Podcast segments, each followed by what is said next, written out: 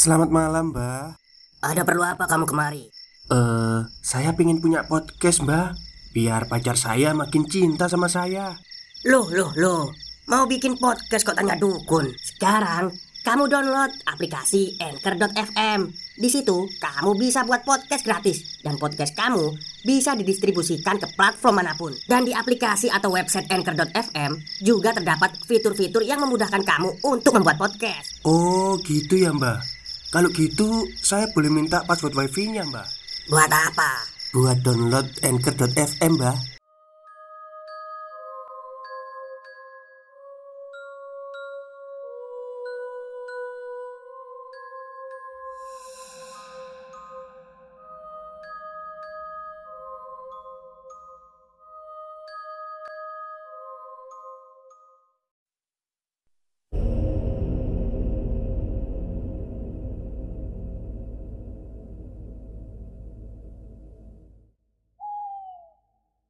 Assalamualaikum warahmatullahi wabarakatuh. Halo semuanya, jumpa lagi dengan saya Chow Sing Sing, kurator dari Podcast Horror Night Story.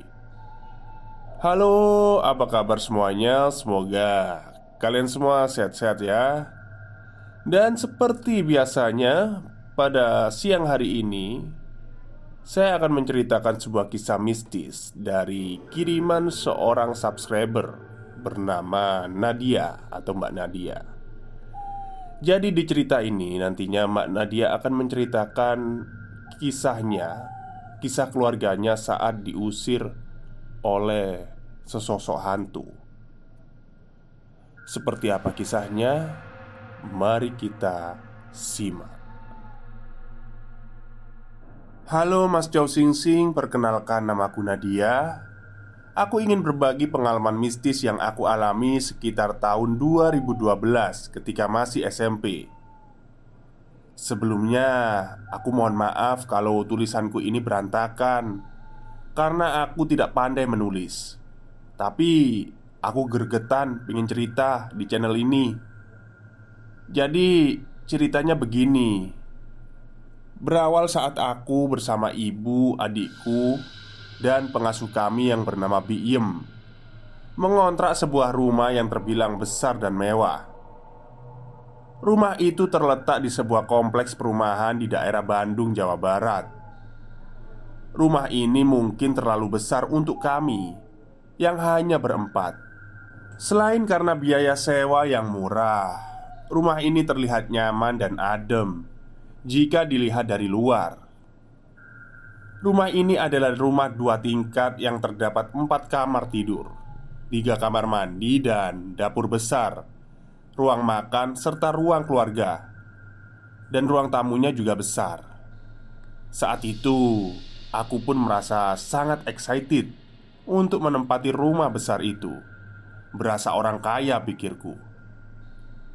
Hari pertama sih masih normal-normal aja kami sibuk beberes merapikan barang-barang yang baru kami pindahkan dari rumah yang lama.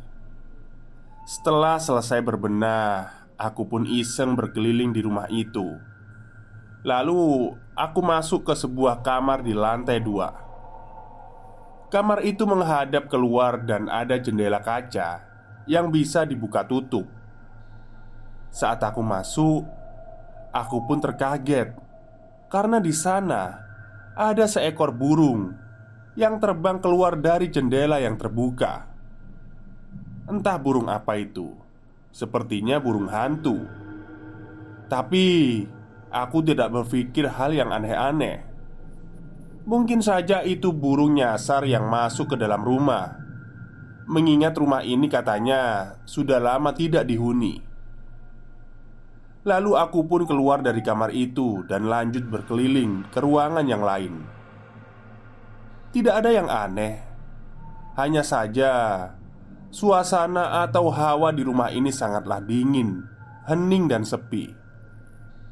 Mungkin karena perumahan ini terkenal dengan orang-orangnya yang sibuk kerja di luar rumah, jadi jarang terdengar suara, apalagi ada interaksi antar tetangga. Dan juga rumah tetangga sebelah ujung kanan kiri kami masih kosong. Puas berkeliling di lantai dua Aku pun turun dan duduk di tangga Sambil memainkan handphoneku. Saat sedang asyik scroll Facebook Tiba-tiba HP ku lobet dan mati.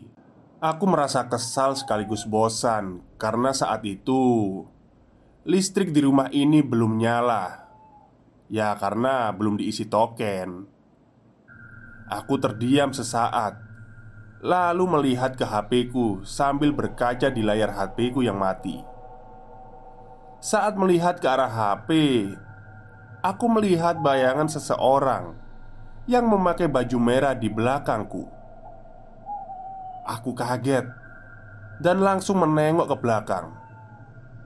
Tapi tidak ada siapa pun di sana. Aku sedikit ketakutan, lalu berlari ke ibu tanpa menceritakannya, karena ibu sedang terlihat kewalahan menata barang-barang yang kami bawa, dan lalu melupakan apa yang baru saja aku alami. Lagi pula, ibu pasti tidak akan percaya. Dan mengira aku hanya mengada-ngada. Ya sudahlah, pikirku, karena pasti ibu akan jarang pulang ke rumah. Aku memutuskan untuk menempati kamar yang berada di lantai satu agar dekat dengan dapur dan ruang keluarga. Tentu saja bersama bibi dan adikku, karena aku belum berani untuk tidur sendiri. Sementara lantai atas dibiarkan kosong dan mungkin akan digunakan jika ada tamu Mengingat ibu sering kali membawa teman-temannya berkunjung ke rumah kami. Atau kalau-kalau suatu saat ada keluarga besar Kakek nenek yang datang untuk berlibur di rumahku. Ibuku ini adalah seorang single parent. Jadi ya kami hanya tinggal berempat. Sudah terbiasa dengan seperti itu. Hari-hari pun berlalu dan berjalan seperti biasa. Suatu hari, ibuku yang seorang bidan yang bekerja di klinik yang cukup jauh dari rumah, hari itu mendapat shift double hingga ia tidak pulang ke rumah sekitar tiga harian. Rumah yang sudah terasa sepi menjadi semakin sepi. Aku yang masih teringat kejadian tempo hari menjadi parno sendiri dan sedikit gelisah saat malam hari tiba. Rasanya ingin pergi dari rumah itu, tapi bingung mau ke mana. Aku lalu mengajak Big Yem dan adikku jalan keluar kompleks dengan alasan ingin jajan. Saking enggaknya aku pulang saat melihat sebuah taman di depan kompleks Aku mengajak Bibi dan adikku untuk duduk di sana. Bibi pun menuruti. Kami duduk sambil mengobrol dan memakan jajanan yang kami beli beberapa saat yang lalu. Suasananya sangat ramai, berbeda dengan suasana rumahku yang sunyi sepi. Rasanya tidak ingin beranjak. Namun sialnya waktu terasa sangat cepat berlalu. Tidak terasa malam semakin larut Dengan berat hati kami pulang Saat di rumah Tiba-tiba saja adikku rewel. Dia menangis terus-menerus sambil menunjuk ke arah lemari kaca di kamar Dan bilang Bi, itu ada tante. Bibi keheranan Namun terus berusaha menenangkan adikku.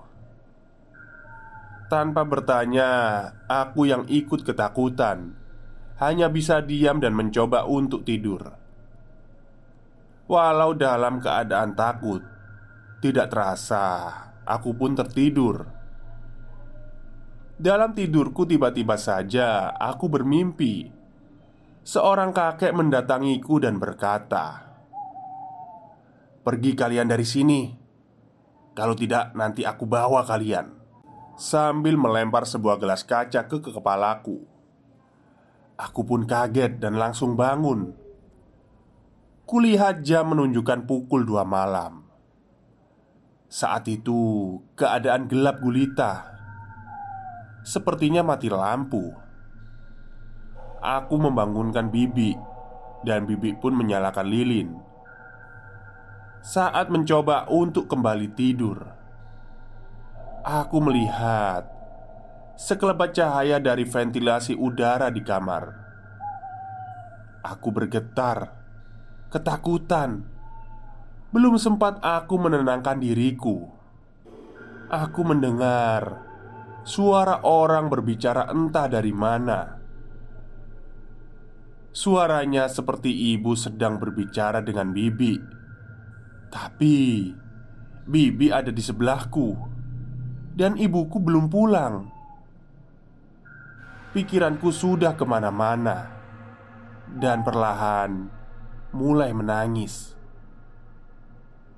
Tidak lama kemudian aku mendengar suara tertawa perempuan yang menggema Di seluruh ruangan Aku sangat ketakutan Aku memeluk adikku dan berdoa sebisaku Suara tersebut bergantian dengan suara langkah kaki dari lantai atas. Terus begitu sampai terdengar suara adzan subuh. Setelah adzan berkumandang, suara itu hilang. Aku merasa sedikit tenang dan lanjut untuk tidur karena hari itu aku merasa sangat lelah. Paginya aku mendengar bibi menelpon ibu dan ibu pun pulang Ibu pulang bersama Om Ivan Yang nantinya akan tinggal bersama kami untuk menjaga rumah Sepertinya Bibi sudah bercerita tentang apa yang terjadi semalam Untuk menenangkanku Ibu berkata kalau itu mungkin hanya tetangga Aku pun hanya mengiyakan ibu Agar bisa lebih tenang dan tidak terlalu parno setelah dapat shift double, ibu pun libur dan tidak pergi ke klinik. Siang hari semuanya terasa normal. Kami pun beraktivitas seperti biasa. Namun, pada malam hari, teror kembali dimulai. Saat kami berkumpul di depan televisi, tiba-tiba saja telepon Om Ivan berbunyi. Saat ia mengangkat telepon itu, tidak terdengar suara apa pun. Tercantum di sana nomor pribadi. Lalu Om Ivan pun menutup telepon tersebut karena ia mungkin berpikir itu adalah telepon iseng. Stop, stop, kita break sebentar. Jadi, gimana? Kalian pengen punya podcast seperti saya? Jangan pakai dukun, pakai anchor, download sekarang juga gratis. Namun, HP Om Ivan kembali berdering dan nomor itu lagi terus berulang sampai beberapa kali. Karena kesal, Om Ivan berteriak dan marah mengangkat telepon itu. Tapi tidak ada jawaban. Hanya ada suara ngorok dari sana. Saat hendak menutup telepon itu, tidak lama kemudian orang itu menjawab. Terdengar suara serak dan nafasnya berat Seperti suara kakek-kakek dalam mimpiku Ia pun kaget dan melempar HP itu HP itu mati Tapi karena belum puas Om Ivan mencabut baterai HP itu dan meletakkannya begitu saja di lantai. Kami yang keheranan bertanya ada apa. Namun belum sempat Om Ivan bercerita HP-nya kembali berbunyi. Aneh sekali, karena seharusnya HP itu mati. Lalu ia angkat dan di loudspeaker terdengar suara perempuan tertawa melengking, mirip seperti suara yang aku dengar waktu itu. Kami pun kaget dan saling bertatapan.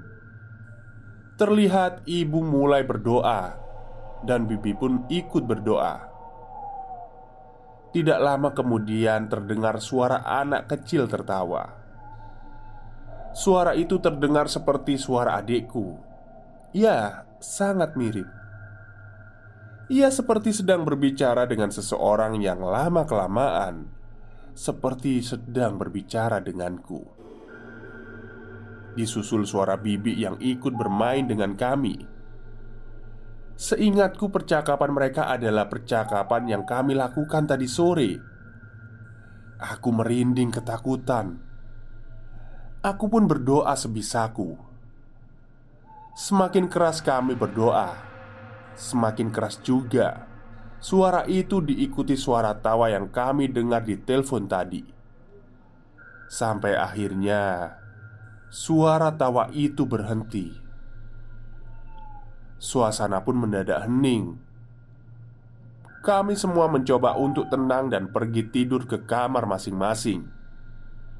Sementara Om Ivan mengajak teman-temannya untuk menginap di rumah kami atas persetujuan ibu juga. Suasana pun menjadi sedikit ramai dan tidak terlalu menyeramkan. Sudah berhari-hari teman-teman Om Ivan menginap di rumah kami. Entah mereka memang tidak ada yang diganggu atau gimana. Mereka tidak pernah bercerita karena takut atau menakuti kami. Semuanya terasa aman Sampai akhirnya Satu persatu dari mereka harus pulang mudik Mengingat sebentar lagi adalah hari lebaran Mereka pamit untuk pergi besok pagi Paginya di ruang tamu sebelum mereka pulang Aku mencuri dengar katanya semalam mereka itu diganggu. Saat mereka tidur di kasur lantai yang tadinya mereka gelar di kamar Tiba-tiba saja pindah di dekat tangga. Jarak antara kamar dan tangga sangatlah jauh. Belum lagi kasur itu pasti terasa berat Mengingat ada tiga orang yang terbaring di sana. Bagaimana bisa? Apakah ini ulah setan-setan itu? Iseng sekali pikirku Selain itu mereka juga mendengar suara shower yang nyala pada tengah malam Ada juga yang mendengar suara sandal basah yang bergesekan dengan lantai Padahal saat itu tidak ada siapa pun yang mandi. Lagi pula, siapa yang mau mandi tengah malam? Rumah kembali sepi, dan kami pun was-was. Takut, mungkin sesuatu yang menyeramkan akan terjadi lagi. Karena takut sekaligus penasaran dengan apa yang terjadi di rumah ini, ibu memanggil orang pintar dan kebetulan ia adalah kerabat kami juga. Katanya di rumah ini ada sesosok hantu wanita dan jin pria yang memang sering datang ke rumah mengucap salam, namun tidak nampak wujudnya. Suara wanita yang sering tertawa tengah malam adalah hantu yang sering dilihat adikku, yang membuat dia rewel sehabis maghrib. Orang pintar tersebut menyarankan agar kami banyak berdoa dan sholat malam. Saat kami berkumpul, tiba-tiba saja ada suara gayung yang dilempar dari arah WC yang ada di dapur. Kebetulan dekat dengan kami yang sedang berkumpul saat itu. Tiba-tiba saja adikku tertawa dan bilang, "Hehehe, Mama, itu ada teman. Lalu, si orang pintar itu berlari ke arah dapur.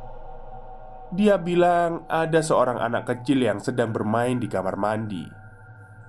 Ia sering datang juga dan sering bermain dengan adikku. Pantas saja sering kali aku mendengar adikku berbicara sendiri saat bermain. Namun saat itu aku hanya berpikir kalau itu hal yang wajar bagi anak kecil. Aku merinding saat orang pintar itu bilang kalau hantu anak itu datang menyerupai sosok seekor kucing. Karena aku sangat suka kucing dan memang sering sekali ada kucing yang datang ke rumah untuk meminta makan saat bibi selesai memasak atau berbuka puasa. Malam itu, Ibu dapat shift malam lagi Jadi, hanya ada kami berempat di rumah dengan harapan untuk mencegah sesuatu terjadi nanti malam. Om Ivan memutar radio solawat selepas maghrib sampai terdengar orang-orang pulang terawih dari masjid. Kami agak lega karena tidak ada kejadian apa pun malam itu, dan akhirnya bisa tidur dengan nyenyak. Lalu malamnya aku terbangun. Kulihat jam sudah menunjukkan dua malam. Bibi dan adikku tidak ada di sampingku. Mungkin sedang memasak untuk sahur, dan adikku ikut bibi di dapur. Namun, seketika aku tersadar ada seorang wanita yang sedang duduk di seberang pintu kamarku yang terbuka. Pikirku mama Dan dia bawa temannya Aku berpikir kalau itu adalah teman mama yang dia ajak ke rumah. Tanpa berkata apa pun Wanita itu terus menatapku dengan tatapan yang tajam. Aku pun hanya memperhatikan dia yang melihatku tanpa berkedip. Parasnya seperti wanita Arab atau India yang biasa aku lihat di film-film. Matanya belo, memakai celah hitam khas wanita Timur Tengah. Hidungnya mancung dan berkulit putih pucat. Aneh pikirku. Tapi aku tidak mempedulikan wanita itu dan lanjut tidur. Bibi tidak membangunkanku untuk sahur karena saat itu aku sedang haid. Paginya aku bangun dan menanyakan di mana ibu. Lalu bibi bilang, "Kan si mama pulangnya nanti sore jam 2." Dek. Aku terdiam kaget. Lalu, siapa wanita yang semalam? Aku gemetar, namun tidak bisa berkata apa-apa. Berarti semalam aku melihat hantu batinku. Tiba-tiba saja badanku terasa panas dingin. Aku terlalu takut untuk diam di rumah. Lalu pergi main ke warnet sampai sore di dekat kompleks bersama temanku. Singkat cerita, besok lusa sudah lebaran. Jadi, kami sekeluarga pulang ke kampung ke rumah nenek. Aku sangat senang karena akhirnya aku bisa pergi dari rumah itu Hari-hari kami nikmati di rumah nenek seperti surga rasanya. Bebas dari rasa takut dan was-was diganggu setan. Di sana aku sempat menceritakan kejadian-kejadian di rumah itu. Dan nenek menyarankan kami untuk pergi ke ustadz dan meminta doa. Tak terasa, sudah seminggu kami di kampung nenek. Tiba-tiba ibu mendapat telepon dari tetanggaku di Bandung yang di rumah samping kanan kiri rumah setan itu. "Bu, punten. Ini jendela dapur saya bongkar. Pas saya lagi beli bubur di depan rumah ibu, karena tiba-tiba kelihatan api. Ternyata kompor di rumah ibu nyala, terus apinya gede. Karena takutnya meledak, saya masuk." Ibu kaget keheranan Bagaimana bisa kompor itu menyala? Sedangkan kami di sini sudah seminggu dan tidak ada siapa pun di rumah.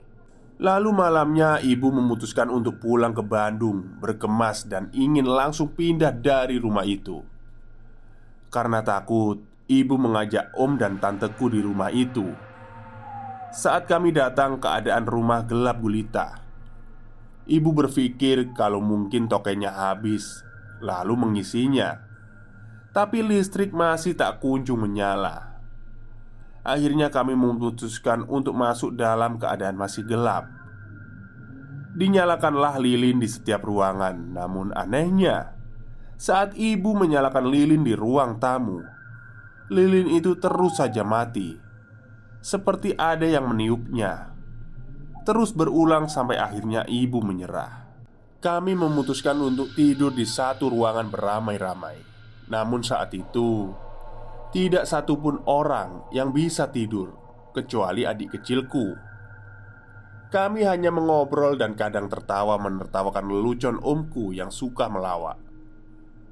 Saat sedang asyik bercanda, tiba-tiba saja tanteku menangis. Kami pun heran. Tangisannya tidak berhenti, dan saat kami bertanya ada apa, tangisannya terdengar sangat pilu dan lama-kelamaan semakin kencang. Aku yang kaget seketika mundur memeluk bibi. Semua orang mulai panik membaca Yasin. Namun tanteku mulai tertawa melengking Seperti puas melihat kami yang ketakutan Dia melirik ke arahku Meraih sebuah gelas kaca Dan akan melemparkannya kepadaku Namun ditahan oleh omku Persis di mimpiku waktu itu Tante mengamuk dan meraung-raung tidak karuan Sampai semua orang kewalahan Tubuhnya menggeliat ke sana kemari sampai akhirnya dia terlihat seperti kejang. Punggungnya melengkung, posisinya hampir seperti melayang. Aku menangis ketakutan sambil memohon agar semua ini berhenti. Sangat seram aku mendengarnya. Suaranya sama sekali tidak mirip dengan tanteku. Suaranya serak, berat seperti kakek-kakek. Tante terus saja mengamuk sampai subuh. Tak seorang pun bisa tertidur malam itu. Waktu terasa sangat lambat. Satu detik rasanya seperti setahun. Tidak ada yang bisa menyadarkannya, tidak peduli doa apa pun yang dipanjatkan. Sampai akhirnya adzan subuh berkumandang. Tante kembali sadar ia sama sekali tidak mengingat apa yang terjadi semalam. Hanya saja ia bilang semalam melihat seorang wanita duduk di sampingnya sambil menatap tajam ke arah iku dan ibu. Selepas kejadian itu, paginya kami diungsikan ke rumah tanteku yang ada di kampung sebelah karena enggan kembali ke rumah itu. Ibu pun membayar orang untuk mengangkut barang-barang kami dari rumah itu. Kami pun pindah rumah. Ya, rumahnya sih lebih kecil, tapi tentu tidak angker seperti rumah lama yang kami tempati. Rasanya trauma jika kami teringat akan rumah itu. Sampai saat ini pun, kami belum pernah lagi menginjakan kaki di sana. Takutnya kami kembali diganggu oleh penunggu rumah itu. Entah apa dendam yang disimpan oleh penunggu rumah itu. Sepertinya memang mereka ingin sekali kami pergi. Hari pertama di rumah baru, saat aku tidur, samar-samar aku melihat seorang wanita berdiri di depan pintu kamarku. Saat aku bercerita soal perempuan itu, Katanya sosok itu adalah hantu penunggu rumah itu Yang ikut ke sini untuk mengucapkan selamat tinggal Tetapi untungnya Setelah kami pergi dari rumah itu Tidak pernah lagi ada penampakan atau gangguan-gangguan jin Hantu atau sebangsanya Syukurlah pikirku Akhirnya kami bisa hidup tenang dan tidak takut diganggu oleh kuntilanak serta teman-temannya. Ya, begitulah ceritaku yang diusir hantu. Mohon maaf apabila ada kesalahan atau kata yang kurang berkenan atau tidak dimengerti. Lain kali, kalau boleh, aku mau cerita lagi soal pengalaman mistisku yang lain. Oke, itulah cerita dari kiriman Mbak Nadia, salah satu subscriber di podcast Horror Night Story. Tapi saya agak bingung ya dengan bagian akhirnya ya Jadi si sosok wanita itu penunggu rumah itu ikut ke rumah yang baru Dan mengucapkan selamat tinggal. Ini hantunya ini kayak labil gitu ya. Habis ngusir di rumah yang lama Terus saat kita pindah ke rumah baru Dia kayak kasihan mungkin ya sama kita Terus mengucapkan selamat tinggal. Ya mungkin masih ABG hantunya. Oke mungkin itu saja cerita pada siang hari ini Dan terima kasih kepada Mbak Nadia yang sudah mengirimkan cerita mistisnya kepada channel podcast Night Story Semoga Mbak Nadia tidak diganggu lagi ya sama si kuntilanak itu. Oke, mungkin itu saja cerita saya. Kurang lebihnya saya mohon maaf. Wassalamualaikum warahmatullahi wabarakatuh.